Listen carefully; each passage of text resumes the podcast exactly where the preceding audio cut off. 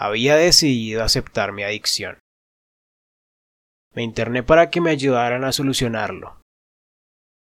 Allí conocí a diferentes personas, de cierta manera iguales a mí. Drogadictos, alcohólicos, cleptómanos, etc. Todos intentando recuperarnos de algo que nos arrebató la vida. Empleo, familia, todo lo que alguna vez fuimos. También nos brindábamos apoyo unos a otros. Poco a poco me fui acostumbrando. Realmente me estaba ayudando. Todos los que estaban conmigo también parecían tener un rostro distinto.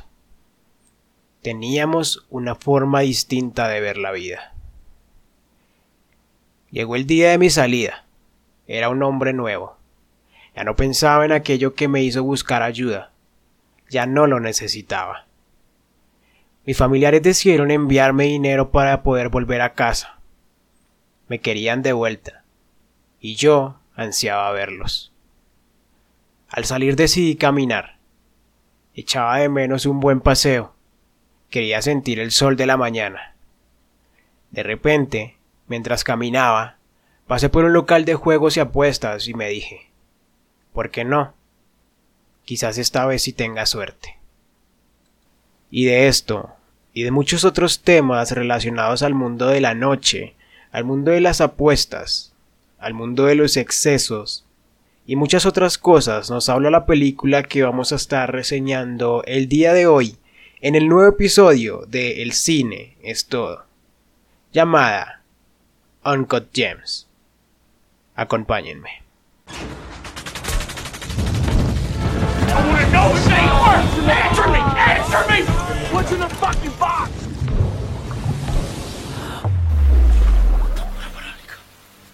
Dirigida por Benny Safdie y Joshua Safdie.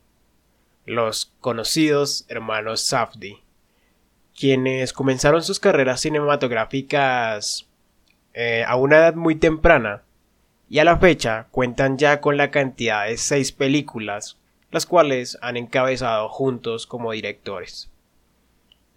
Ah, para destacar algunos de los filmes que nos han regalado este par de hermanos, podemos hablar de nombres tales como la película llamada Good Times o Heaven Knows What, o lo que es un intento de documental, si mal no estoy, de básquetbol llamado Lenny Cook, entre otros.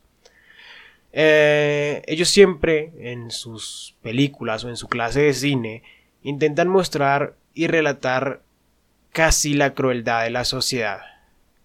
Acompañan esto con crudeza, acercándose lo más posible a lo que es la realidad no tienen en ningún momento interés en ocultar las verdades que hay detrás del mundo, sea de la calle, de las drogas, de la vida en general, convirtiendo sus películas siempre en algo cierto, algo que no busca simpatizar, sino mostrar lo dura que puede llegar a ser la vida, según claramente las historias que nos estén contando.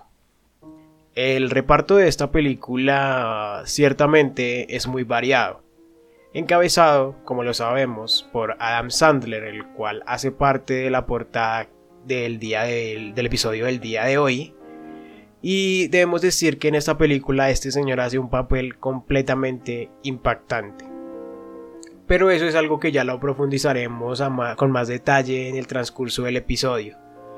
También en la película lo acompañan actores y actrices tales como Lakeith Stanfield, Julia Fox, Kevin Garnett, que fue un basquetbolista, el cantante de Weekend, entre muchos otros.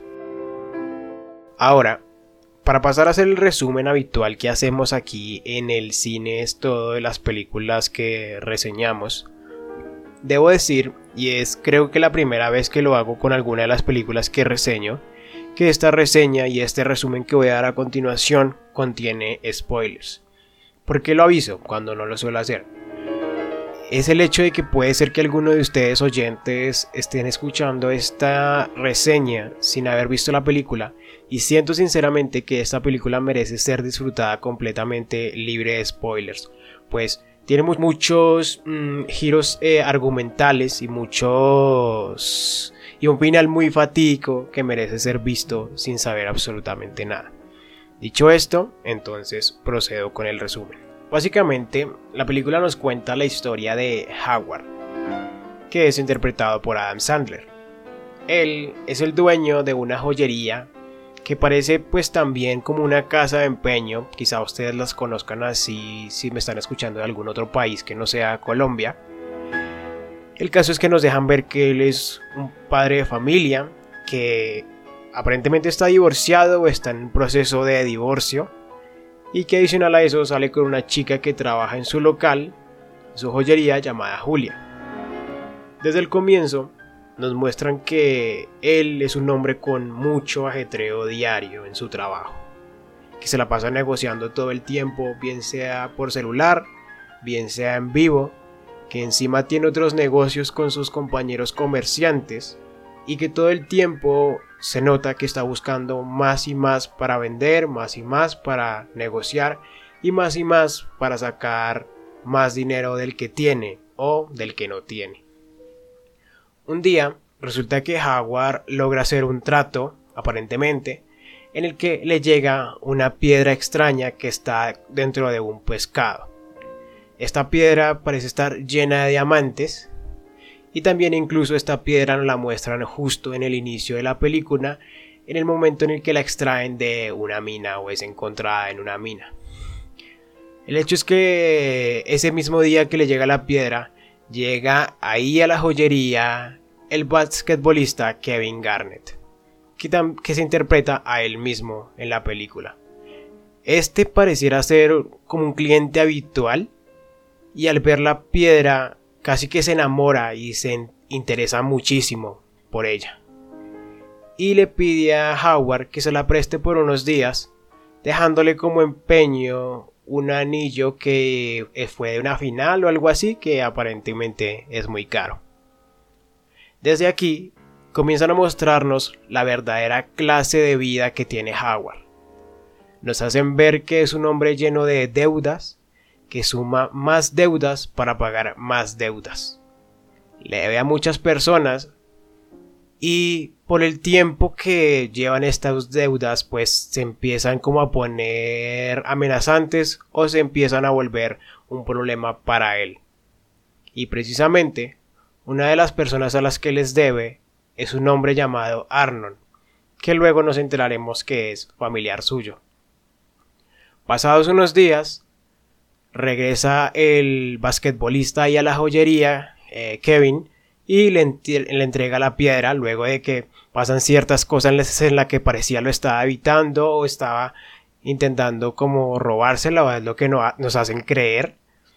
El caso es que mm, eh, Kevin estaba muy como muy tenía mucha mucha obsesión por esta piedra y pues Howard al ver esto intenta aprovecharse y procede a subastarla Ahí ocurre una serie de cosas, pero pues resulta, el hecho es que eventualmente Kevin Garnett la compra por una suma de 165 mil dólares.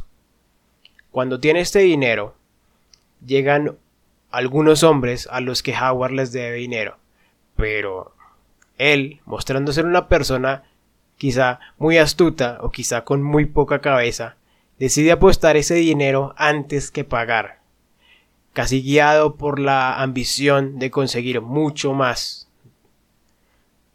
Los hombres deciden perseguir a Julia, que es quien iba a hacer esta apuesta antes de que ella lo hiciera, pero Howard justo los encierra para que no la detengan, confiando seriamente en que con esta apuesta que mandó a hacer iba a ganar mucho dinero. Eventual y milagrosamente, él gana esta apuesta por lo que ya liberado de todo, de todo este, digamos, esta presión, decide liberar a los hombres que había atrapado, pero tan pronto lo hace, uno de estos le dispara en la cabeza, procediendo a robarse todo lo que había en la joyería y dejando a Julia con el dinero de la piedra más el dinero ganado en la apuesta. Hecho ya el resumen, podemos entonces pasar a hablar primeramente de la actuación de Adam Sandler. Para, hablar de la actuación de Adam Sandler, mm, quisiera contrastarlo con la reseña que hicimos hace dos semanas, si mal no estoy, de la película de El Show de Truman, que fue interpretada o protagonizada por Jim Carrey. la cosa es que es extraño cuando estos actores que normalmente son de comedia se les pone en papeles entre comillas serios o papeles que son ya más de dramas o cosas como lo que es esta película de Uncut Gems seriamente denotan que son mucho mejores actores de lo que son. Y esta película creo que se destaca y a mucha gente le impresionó sin lugar a dudas por el hecho de que la actuación de Adam Sandler es completamente eh, impresionante. Llega a generar tensión, bien sean los momentos que, que sufre, bien sea puede también generar que simpaticemos con él, pero también logra que lo odiemos por las decisiones que toma como personaje que pues como sabemos están adaptadas por el guion pero que él las logra interpretar muy bien. Y ahora, para hablar de la película, esta película si yo la tuviera que describir en una palabra la describiría como una película caótica. Para comenzar, la música, que pues solamente lo voy a comentar un poco antes de que lleguemos a esa parte. la, música es algo que constantemente va a estar exasperando al, al espectador. Y encima es que muchas de las escenas, casi la mayoría todo el tiempo de la película, es un constante griterío mezclado con la música que provoca que el espectador inevitablemente se sienta incómodo con lo que está haciendo. Y como lo decía, esto ya es casi una marca registrada de los directores. Y dicho esto, podemos hablar entonces ahora de la puesta en escena, comenzando por el uso de la cámara. El encargado de la fotografía de esta película es el señor Darius Konji, quien al revisar los trabajos que tuvo como director anteriormente al hacer la investigación de esta película, encontramos que ha participado en diferentes películas, en muchas en realidad, pero hay unas muy destacables de alto nivel cinematográfico, como por ejemplo lo sería la película de Seven, que es una de mis películas favoritas fácilmente, eh, Panic eh, Room o Funny Games, no sé, eso no lo vi bien, la verdad, si fue la, la antigua o la más reciente que hicieron. Pero pues nada más con nombrar estas películas para los que la hayan visto sabrán seriamente a qué me refiero. Pero, acompañado a esta fotografía, viene entonces el toque de los directores. Pues, como ya lo decía, ellos siempre intentan dar a sus filmes un toque realista y un toque crudo. Ellos en las películas que, hacen, eso se puede ver más que todo, o en esta película de Uncut Gems o en la película de Funny Games, usan un método de grabación que es la cámara en mano. Y pues las cámaras, eh, siempre que, pues, que ellos las filman o que intentan dirigirlas o como las dirigen más bien, la cámara en mano siempre da un toque de realidad que es el que ellos buscan. Y es como si fuera un, un, ente más que está ahí en la película que no encuentra como dónde ponerse, sino que siempre está persiguiendo a los actores al lugar que se muevan, generando bien sea que se que, empiece como a moverse o que busque dónde hacerse para tomar mejor la toma de lo que está pasando en la escena. Eso inevitablemente genera incomodidad por ejemplo, hay una escena en esta película en la que Kevin Garnett llega a llevarle la piedra de nuevo a Adam Sandler luego de haber estado desaparecido con ella unos días, o un día, la verdad no tengo muy claro cuánto fue. El caso es que cuando ellos llegan, se quedan encerrados en esa puerta en la que eventualmente Adam Sandler encerraría a sus asesinos, y esta es una escena completamente desesperante y caótica, porque todo el mundo está hablando con todo el mundo, unos están gritando, otros están discutiendo, la música está sonando a todo volumen, hay gente hablando por teléfono, teléfono sonando y una alarma sonando que uno dice, puta, ya no más. ya no más que esto es demasiado desesperante y eso es precisamente lo que buscan lograr estos directores con esta película. Y una curiosidad, pues ya que hablamos de la puesta en escena, es que el elenco que suelen usar estos directores son normalmente personas sin experiencia o que simplemente no eran actores. Puede ser que pase alguien por la calle y lo hagan parte de la película precisamente por su método de cámara en mano o intentan hacerlo parte de la película bien sea acercándose a preguntarle algo o alguien del set que está grabando se acerque a preguntarle algo para que no interfiera sino que se haga parte de la película. Aquí le quiero dar créditos a mientras hacía la investigación vi el video de un youtuber llamado Coffee TV y pues esto pues lo pude obtener de ahí, cosa que se me hizo bastante curiosa y de resaltar del método de la cámara, la cámara en mano, perdón.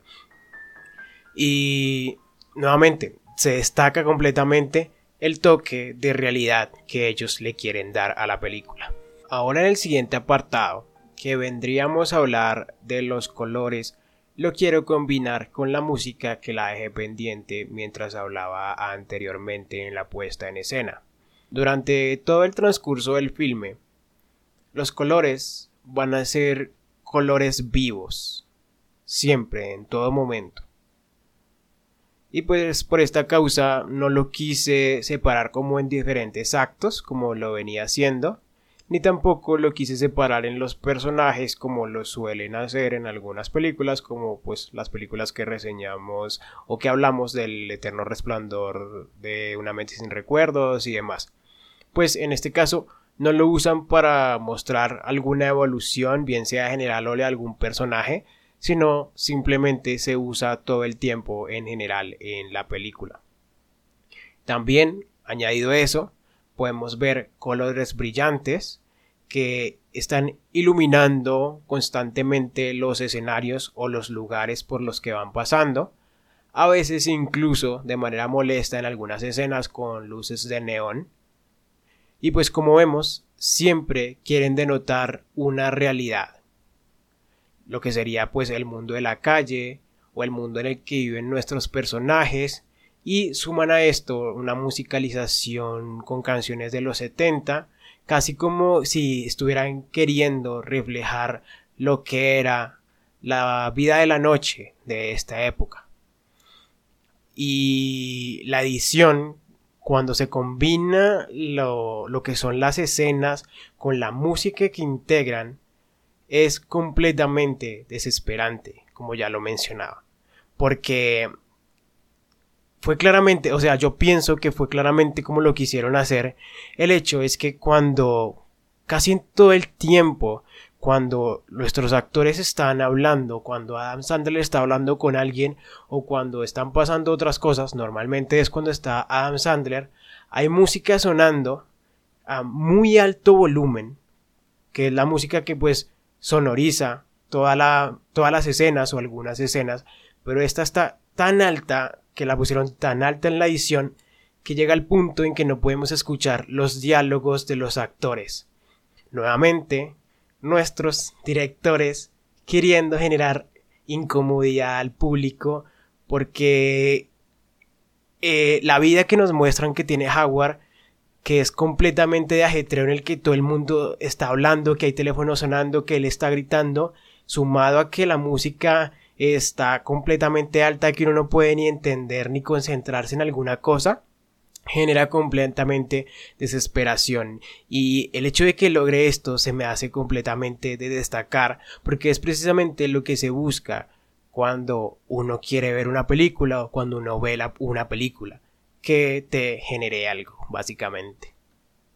Pasando ya a la parte de los simbolismos a todo lo que nos dejó para reflexionar hasta esta película, a todos los mensajes que quizá quisieron dejar los directores, podemos comenzar por las críticas.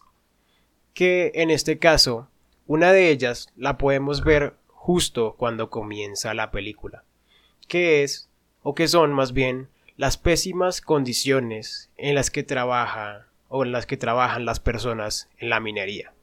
Ellos tranquilamente se sacan un sueldo miserable y tienen que exponer sus vidas aquí en las minas para extraer muchas rocas preciosas que luego son compradas y comercializadas y estos que hacen esto por una sola roca se pueden hacer muchos millones de pesos más de lo que podrían hacer quienes las extraen o quienes arriesgan su vida para lograrlo. Entonces, como vemos, es una clara crítica a las pésimas condiciones en las que tienen que trabajar estas personas.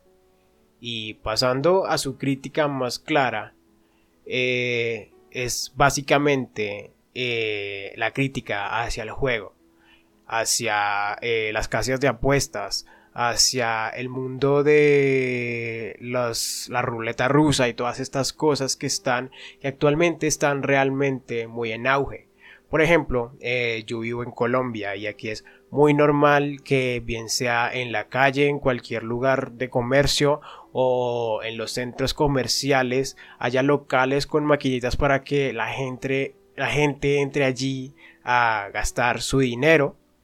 Y también es algo que está casi llenando por todo lado eh, la publicidad, bien sea en los anuncios de la televisión, en el internet, en los uniformes de los equipos, en las aplicaciones que usamos. Inclusive hay influencers que llegan a promocionar esto y, por ejemplo, yo eh, tuve cierto, digamos, recorrido en el mundo de las apuestas, pero yo lo hacía más que todo al mundo de los deportes. Debo decir que es un mundo que puede hacerte hacerse engañoso porque puedes o gastar mucho o perder mucho. Hay una película que se llama The, Count, The uh, Card, algo así, el contador de cartas. Em, y por ejemplo, él decía que el, el, tema de las apuestas, más cuando son en deportes, son por diversión.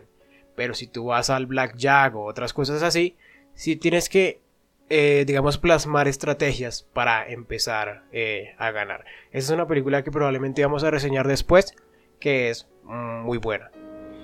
El caso es que también es, da una crítica, como lo decía, hacia este mundo que está muy en auge actualmente y también al hecho de las personas que no llegan a tener conciencia en este mundo de las apuestas. Y esto lo vemos reflejado tranquilamente en nuestro personaje principal, Jaguar, que vemos que tiene un serio problema con esto. Y aquí podríamos traer a colación la ludopatía.